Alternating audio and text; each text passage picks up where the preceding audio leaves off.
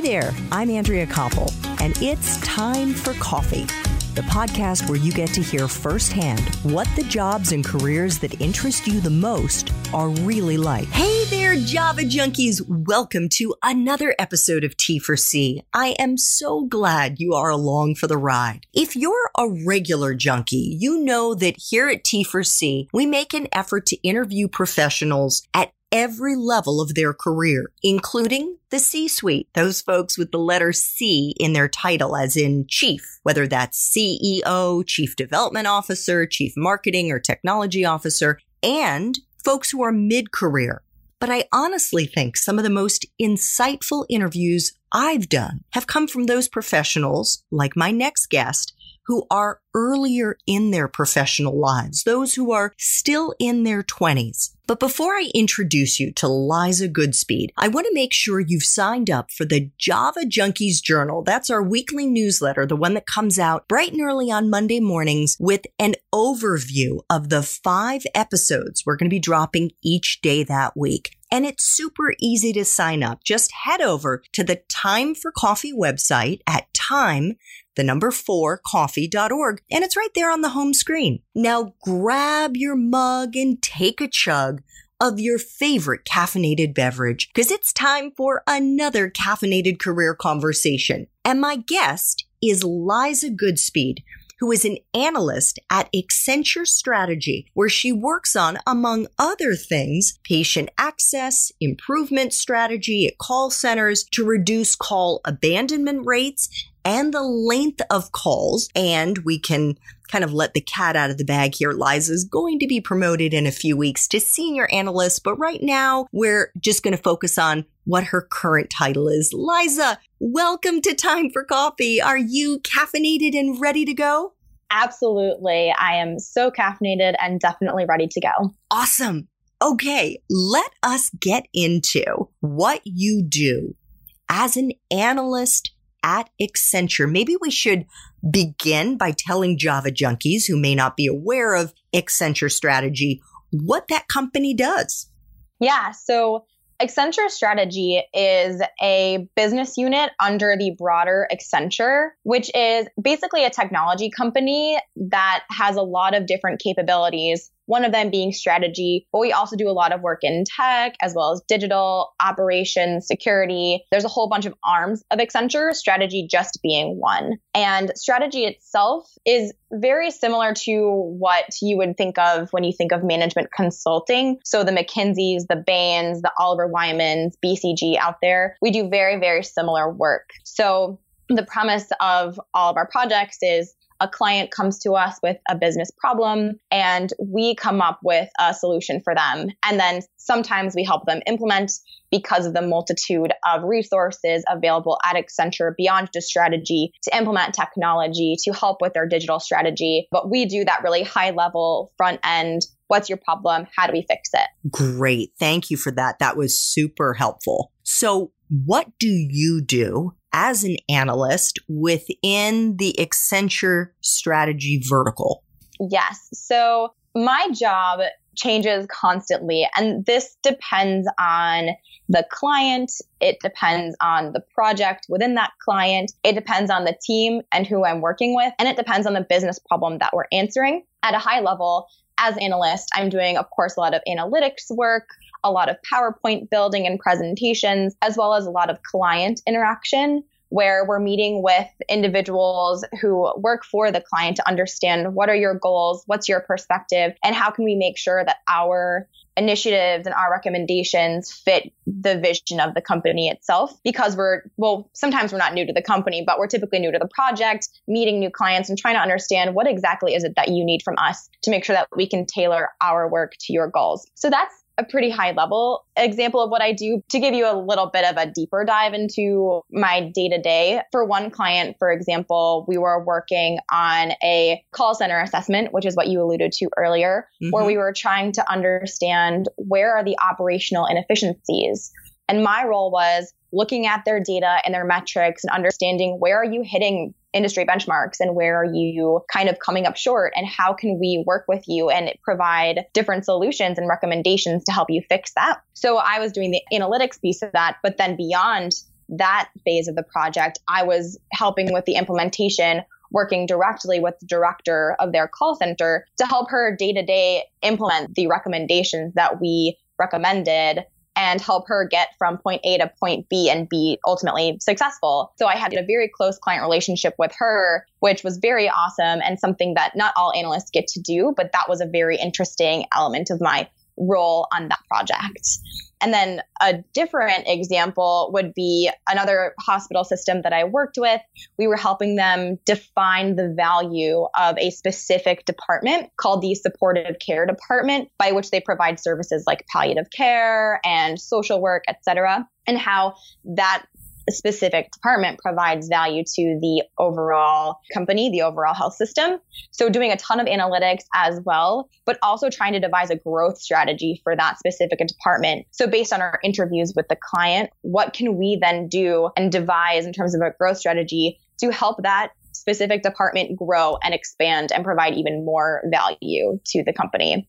So those are a couple of examples of what my work looks like, and it clearly varies pretty drastically depending on the client. right, yeah. I'm sure. So when you say the analytics that you're doing, can you kind of tease that out a little bit more for us, Liza, and mm-hmm. explain what you mean by analytics and then what it looks like in the context of some of the work you've done for various clients. Absolutely. So, in my first example, the contact center example, it was really diving into their tools and the data that they have available and trying to tease out what their actual metrics are and how they're doing. So, taking, for example, call time and saying, okay, and this month, this was your average call time, and this month, that was your average call time. But here are your competitors, and here's how they're doing, and how do you measure up to them? So that's a really basic example. And then a more complex example would be my project with the supportive care department at a different client where we were working with an advanced analytics team to statistically define cohorts of like patients, as well as compare different patient populations who were either supportive care patients and then our control population who were not supportive care patients and compare them across multiple different elements such as financial impact or quality of life or patient experience to determine what are those crucial differences between those different types of patients. So that was definitely more advanced compared to the basic kind of Excel analytics, running analysis averages and that kind of thing. But it really depends on the client and what the client needs. Mm, yeah, absolutely. So you mentioned Excel spreadsheets and what sounded to be a lot of math involved. Is this something that you're doing on the team or is this someone else within your broader team at Accenture Strategy? So a lot of it is me as the analyst. So when it comes to Excel, I am well versed at this point in the intricacies of that specific tool. Though when it comes to the more advanced analytics, like defining patient cohorts in a statistically significant way. That was done with the assistance of a team at Accenture who specializes in that, who are data scientists and who can really dive into the data in an incredibly meaningful way. On that specific client, we were working with over 25 different data sets, weaving them together to create a broader spreadsheet that allowed us to analyze these different patients on multiple different levels by combining all these data sets. And that's something that I do not have the skill set to do as a person out of undergrad, but that someone who's a data scientist and who's very well versed in SQL and Tableau has the ability to do. So I want to get to your time at UPenn a little bit later, but I do want to bring up your major now, which was a okay. BA in Health and Societies with a concentration in healthcare markets and financing. Yes. Did that major prepare you to do the kind of data analytics that you're doing now? And how much of it has Accenture kind of supplemented with training, presumably when you first started? I would say that my major was not very heavily focused in data and analytics. It was very much so a major focused on population health, global health, the history of medicine, a lot of just broader learning and critical thinking. And I think that the analytical skills that have made me successful in this job don't necessarily come from the major that I had, whereas that might be the case for an engineering student or a math student. or a business student, but it comes from my ability to think and think in a critical way and solve problems in an organized fashion. I think that no matter your major, whether it is in engineering or health and societies or English, you can be successful in this job. You just have to make sure that as you're thinking about the way you structure your solution to a problem, you're doing it in a way that makes sense, that's organized, because ultimately that's what these analytics require. And that can't necessarily be taught by my major, but it's something that is an element of, of what's needed to be successful, both as a health and societies major or an English major or whatever, as well as a consultant. So then how did you learn how to do this? it was very much on the fly. I like to consider myself as a pretty fast learner. So I came to Accenture with really limited Excel experience, to be frank. We had our first training for about a, a week, two weeks when we first started, a lot of which is an immersion into those key tools that you need to be really well versed in as a consultant, which are obviously PowerPoint and Excel. And when it came to Excel, I felt very behind compared to my peers. One example I'll give is we were in the middle of a training. It was kind of a build something out of this specific data set from a client that we were given to spit out these answers. We were expected to come up with this like specific answer in this specific format. And it required using a pivot table, which I, as a health and societies major had honestly never heard of or come into contact with. Me neither. Yeah. it, but it's something that's very common when people use Excel quite frequently. It's a really powerful element of Excel. And everyone was just working so quickly through it. And I was sitting there in the training room looking around me and thinking, how does every single person here know what to do?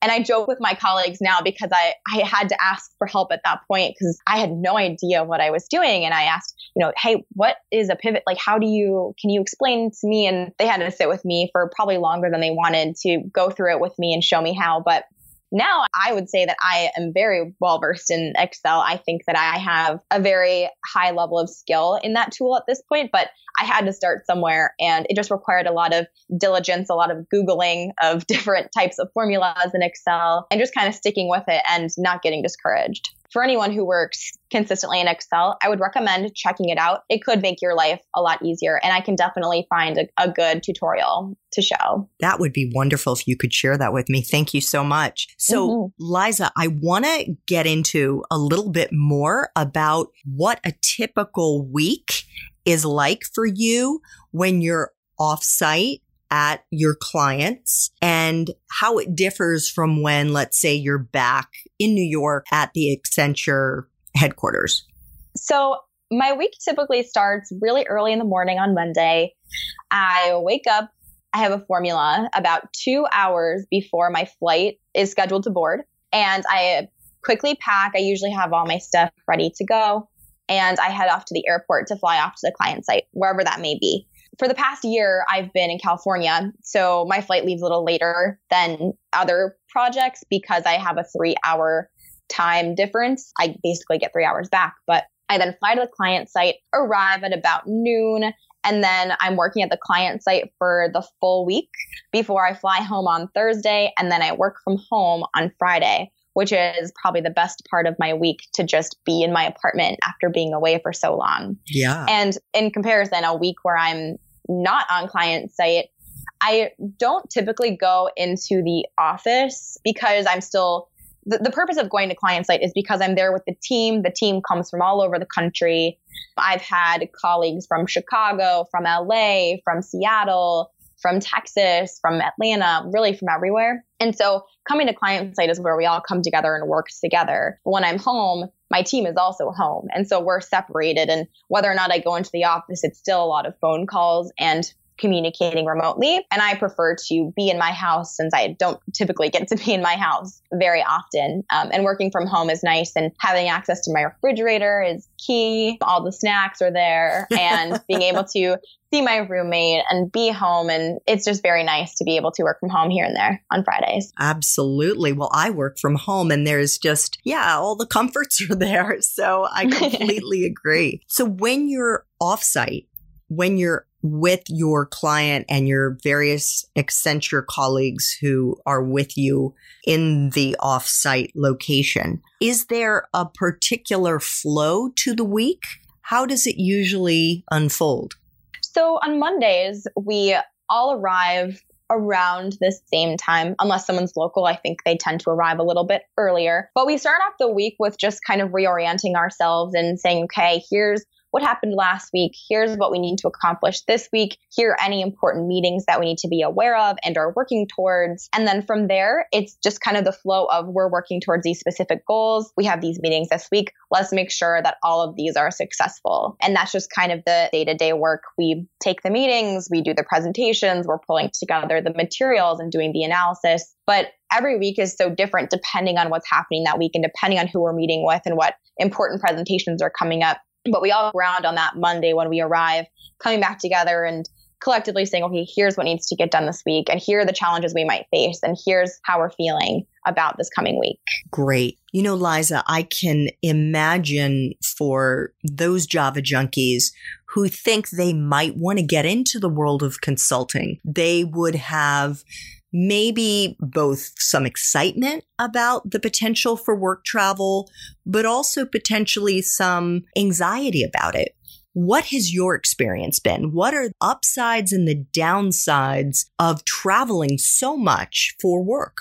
I think that traveling for work for me hasn't been the biggest deal in the world. I think that I have a lot of peers who see my travel to California on a weekly basis and say to me, wow, that is so much travel. I don't know how you do it.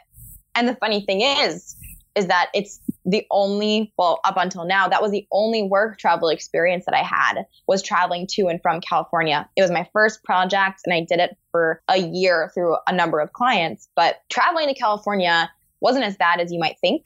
It actually gave me an opportunity to work alone and kind of set myself up for success for the week on that Monday or really pull together anything that was left open on that Thursday evening flight. And because the flight was so long, I really had a solid chance to kind of sit and gather my thoughts, which is nice because otherwise the whole week I am constantly with people. I am constantly with my team. The only moments I have alone are in the morning and in the evening when I go to bed. And it is really relaxing and therapeutic to have that moment alone to really get anything that I need to get done for myself completed. Yeah, absolutely. Mm-hmm. What about any surprises going right from school to work at a big consultancy? I'm sure there was a lot of information out there about mm-hmm. Accenture and about being a consultant and about that work. Have you had any aha moments like, whoa, I didn't expect this. Huh. Okay. Like, what could you share with Java junkies that you've learned in the year and a half since you've been doing this job?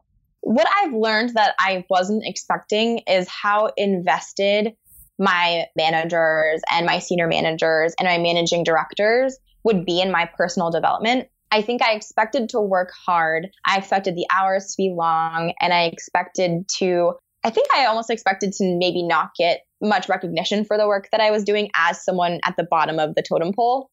But what I've found in my experience with my projects and the amazing colleagues that I've worked with is that these people really do care about me and my progression. They have made a huge effort to make sure that I'm on projects that will help me grow and learn and hit those next milestones and benchmarks for my professional growth. And these people also really care about me on a personal level. And I've made so many wonderful friends on my projects and at Accenture generally. So I think that working in consulting is a great opportunity to really make wonderful lifelong connections with people because you spend so much time together and because the people who work for companies like Accenture tend to be just really great and hardworking people and you really learn a lot about one another when you spend 24 7 together. So that was definitely surprising to me. Yeah, that's really interesting. Thank you for sharing that. What about the other aspects of the job that give you that wonderful grounding and almost like you're at a buffet and you get to sample a little bit of a lot of different mm-hmm. dishes. Isn't that another reason that people enjoy being at a consultancy? Absolutely. A lot of people come into consulting to try to figure out what it is exactly that they want to do. They see it as an opportunity to try a bunch of industries and areas of companies like the finance or the human resources to see if they were to leave consulting, where would they go and where do their passions lie? I think I came into it with a bit of a different mindset because I knew I liked healthcare. I knew that that was the industry in which I see myself long term. So I approached it slightly differently from my peers and that I really only focused my networking in the healthcare space and all of my quote extracurriculars at Accenture in the healthcare space because I'm so driven in this one specific area which I think has helped me forge more meaningful relationships because I'm long term connected with the same people who are interested in the same things. So I think compared to those people who come in with that hope to sample a bunch, my experience has been I hope to sample a little bit, you know, among the healthcare elements of the ecosystem, like the payer, the provider, the life sciences, the digital health, and whatnot. I want to sample those, but I don't quite want to see the full spectrum because I do know that my passion lies in this specific area. Yeah, in this industry, pretty mm-hmm. much exclusively. So, yeah. Liza, I want to flash way back to 2017 when you graduated from UPenn. And as I said, you got your BA in Health and Societies with a concentration in healthcare markets and financing. Did you know before you graduated that you were going to be working at Accenture? How did that process evolve? Absolutely. So, to make a long story short, I was pre med throughout the majority of my undergrad career up until my very last semester of senior year. And it was a growth experience that I had throughout my time doing pre med, taking my courses in health and societies, as well as my internships that happened in between those years of school that kind of all steered me from a path that led me to going to medical school to consulting. So I did recruit for consulting the fall of my senior year after kind of discovering that medical school wasn't what I wanted and that I needed to figure out where else in the healthcare world that I fit. And so I started recruiting. I actually I realized that I wanted to recruit for consulting in August and recruiting started in September. So I had about a month to prepare. And then the recruiting season happens throughout the fall throughout September and October are the first round interviews, and through November are second round interviews. And I knew that I had a job at about, I think it was November 19th or something along those lines mm-hmm. that I had an offer at Accenture Strategy and that I was going to be in New York that following fall for that job. Oh boy, that must have taken a big weight off your shoulders. yeah, it was. And it's funny at Penn, it's a very common thing to know what you're going to do early on. We have this thing called OCR, which stands for on campus recruiting. Because of the, the Wharton School, which is a very prominent business school, we have a lot of big companies like Accenture, like big investment banks and other consulting firms coming to recruit those Wharton students, but the opportunity also stands for all of the other students in engineering and in the College of Arts and Sciences, which where I was, and even nursing, because while they're they're there for Wharton because Wharton is such a big name, but all of the students at Penn are very capable and very able to have these jobs and succeed in these jobs. So there's a very structured system in place by which students recruit in this specific time period in the fall and everyone it feels like everyone is doing it which isn't actually the case. I think it's probably more of like a 40 60 split 40% recruiting 60% searching other jobs. Don't quote me on that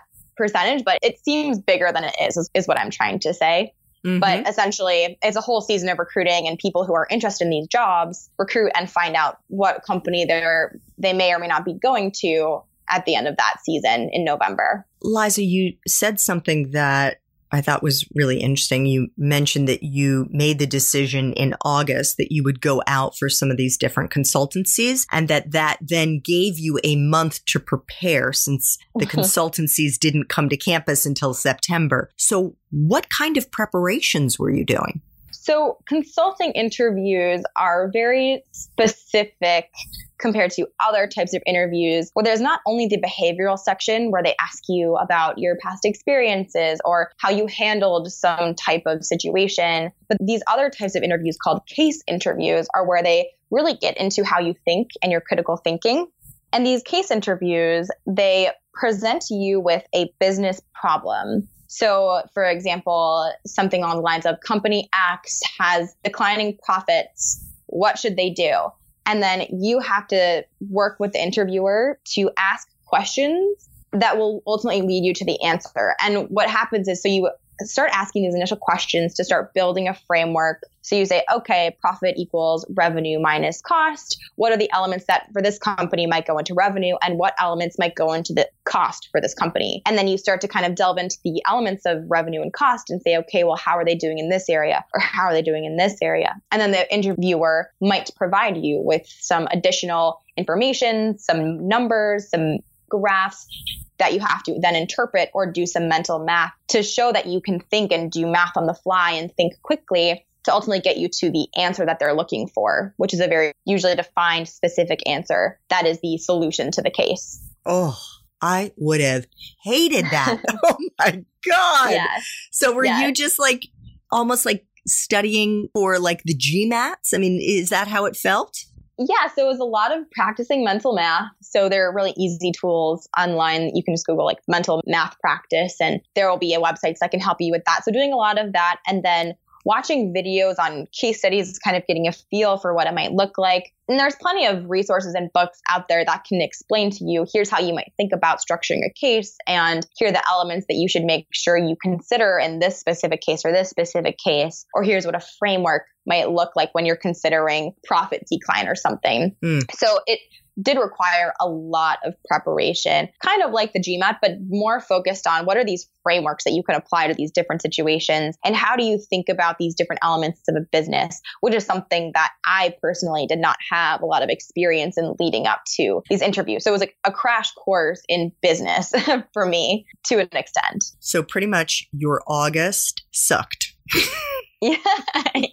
you can ask my parents. I had a whole station at the dining room table where I had all of these papers and all these books, and I would sit there for hours just kind of going through and practicing and taking notes and highlighting. They thought it was funny, and they actually were a little concerned. They were very taken aback, I think, by my shift from pre med to consulting. And it was such a dramatic shift for me and I think they were worried that because it was such a short timeline, that the result of the interviews might not go as well as I would have otherwise hoped. And but obviously in the end it, it worked out very well. But I was working very hard for those couple of weeks. Well, congratulations to you. It sounds like Thank it you. was very well deserved. So, Liza, I have the answer to this question, but because I have your CV here and you write out the various activities, the extracurriculars that Mhm. you were engaged in at UPenn. And holy cow, there is a very long list, everything from soccer to the running club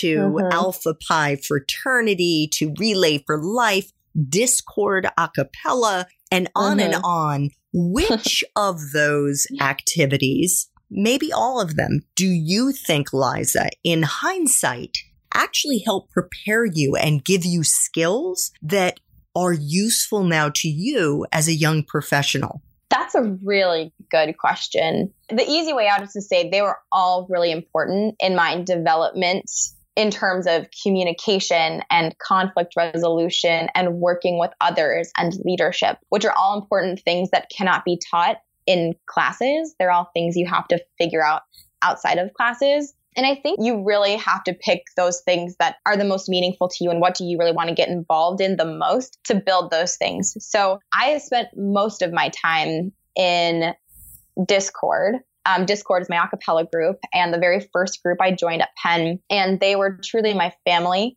throughout my college career. We actually have an album that's dropping in November So very Ooh. excited about that. So keep an eye out. I had Yeah. a solo, but that group was really important to me because it allowed me a very immersive experience in working with others in a team environment and trying to organize around events and being a leader, but also being a good follower and how you just work within the constructs of a group like that.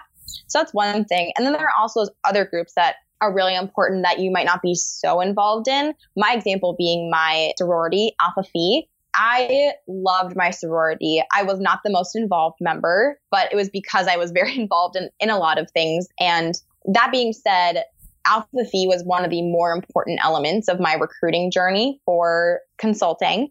That the reason being is that it's such a broad network of people who at Penn have all been recruiting for these different firms and have all been placed in these different cities at these different companies that I might be interested in. So when I decided to recruit for consulting, reaching out to these individuals who I might not be best friends with, but have this connection through my sorority was so helpful to get the inside scoop on these different companies. Like, what kind of projects are you working on? How do you feel about your coworkers? What's the vibe of the company? And are you enjoying what you're doing? And then ultimately, when it came down to recruiting, those individuals were really helpful in giving me advice in interviews and kind of guiding me through the process. One individual in particular who actually worked for Accenture was my like North Star in terms of, okay, like this happened. How should I interpret it? Or I'm going into this meeting. What do you think? What's it going to be like? What was your experience? And having her as that person for me was so incredibly helpful. And I'm so thankful to her because whether or not I'm qualified for this job, having her there to help me with the process really made a huge difference. And ultimately, it's a job that I ended up getting. Isn't that interesting? I have to mm-hmm. say, when I was looking at colleges, one of the reasons that I, one of the many reasons that I went to Middlebury ultimately was because they did not have sororities, because I think I saw them as purely like a place for parties and Mhm. not thinking about that strategic piece that you're building relationships with other young women who can be your professional network in addition to being your wonderful friends. Mm-hmm. And it, it can definitely be both. I think it, it definitely depends on the school that you're going to and the environment that you're in. But specifically at Penn, every single girl who is in a sorority is also going to be really focused on their career and is going to be in those companies that you want to work for. So having those people who can serve as those connections is really helpful, whether it's a sorority or whether it's some sort of really large group that is focused on a specific ethnicity or a specific religion or a specific social impact kind of a thing. It really depends on your school, but finding that big group of people who has a history, who have alumni, who you can connect to and relate to because of that that common experience that you have is really helpful, sorority or not. Great. Thank you so much, Liza. So, two final time for coffee questions, one of which that I try to ask all of my guests. Could you share a time in your professional life, Liza, and it may have even been during internships that you had while you were at school, when you struggled, when you found whether it was challenging colleagues or a supervisor that may not have been terrific, or there may have been external reasons that it made it really tough for you. And more importantly, how you persevered, how you pushed through that difficult time. Mm-hmm. I would say that I'm so likely to experience many of these types of experiences throughout my career and obviously I'm very early and so I'm going to I'm going to highlight an example for you that is in my current role I had one project the call center project actually where I was excelling, I was exceeding expectations, I was really loving my manager and having such a fabulous experience that I think I got a little too comfortable. So when I transitioned managers to a new project, I think that I wasn't trying as hard to be ahead and take that next step and try to drive my development forward and drive the project forward beyond what was expected of me. And what happened was I had finished all of the work that I was asked to do.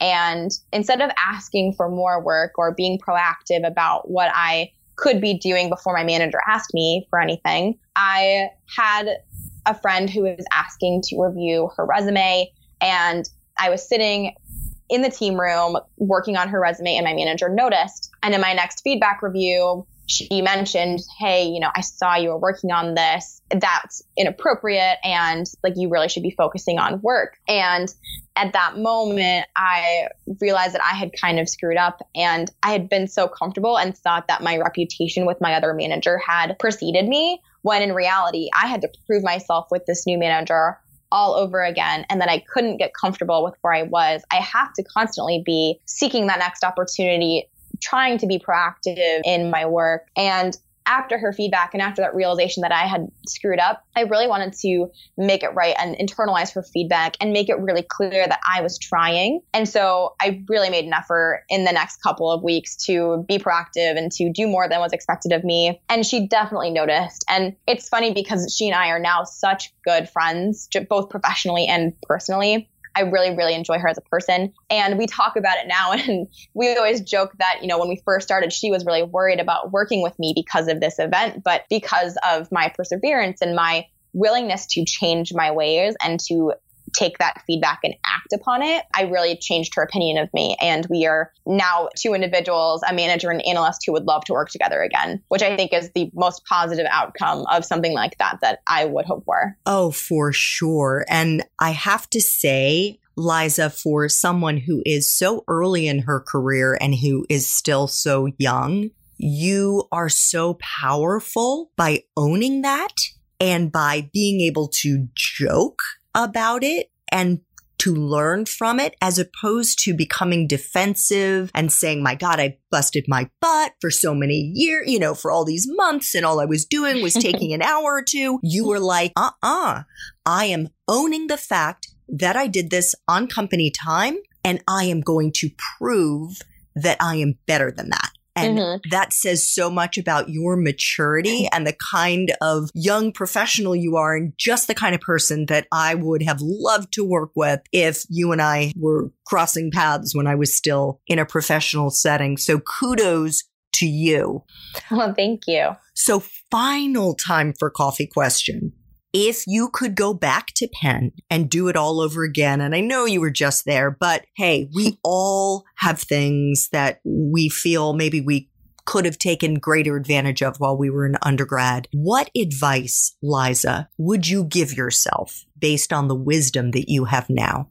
I would have spent more time with my friends. I think that I was so focused on studying and my courses were so difficult. I mean, funnily now I'm not even pre med, but I was so focused on succeeding in those classes and excelling in school that I definitely let some friendships slide and I didn't take advantage of the fact that in college, you're so close to your best friends for four years. And that's so amazing because in the real world, you might live 20 minutes, you might live five states away from someone, you might live across an ocean from one of your good friends. And college is definitely the time for you to build those friendships, make sure they're everlasting because school is important. And don't get me wrong, studying is so important, but there's always a balance that you need to make. And school is important, but family, friends, those things should always be important in your life and even dare say it take precedence over school because those are things that truly matter and success means nothing if you don't have anyone to share it with. Oh my gosh, yet again, you are so wise. And the only thing that I would add to that Liza is that as my professional life developed. And the same thing that you're talking about in school was happening to me on the job. And I would just say to you and other Java junkies that as important as it is to give your jobs all you've got, don't let your friendship suffer. Mm-hmm, absolutely. And that's something that I am working towards constantly and trying to remind myself all the time that work is important, but there's so many other things that come first. Yeah. Liza, I have to say a huge thank you to you for making time for coffee today with me and the Java Junkie community. You have so much wisdom and maturity and insights that are far beyond your years. You may not realize it, but you really do. And I know Java Junkies will get so much out of this interview. So thank you so much for making the time. And thank you so much. It's been a really wonderful interview, and I'm really glad glad to share my experiences with all the Java junkies out there. Thanks so much for listening to Time for Coffee, where the professionals in the jobs that most interest you always have time to grab coffee 24 7, no matter where you live. I have one quick favor to ask you. Remember to rate, review, and subscribe to Time for Coffee. Thanks so much.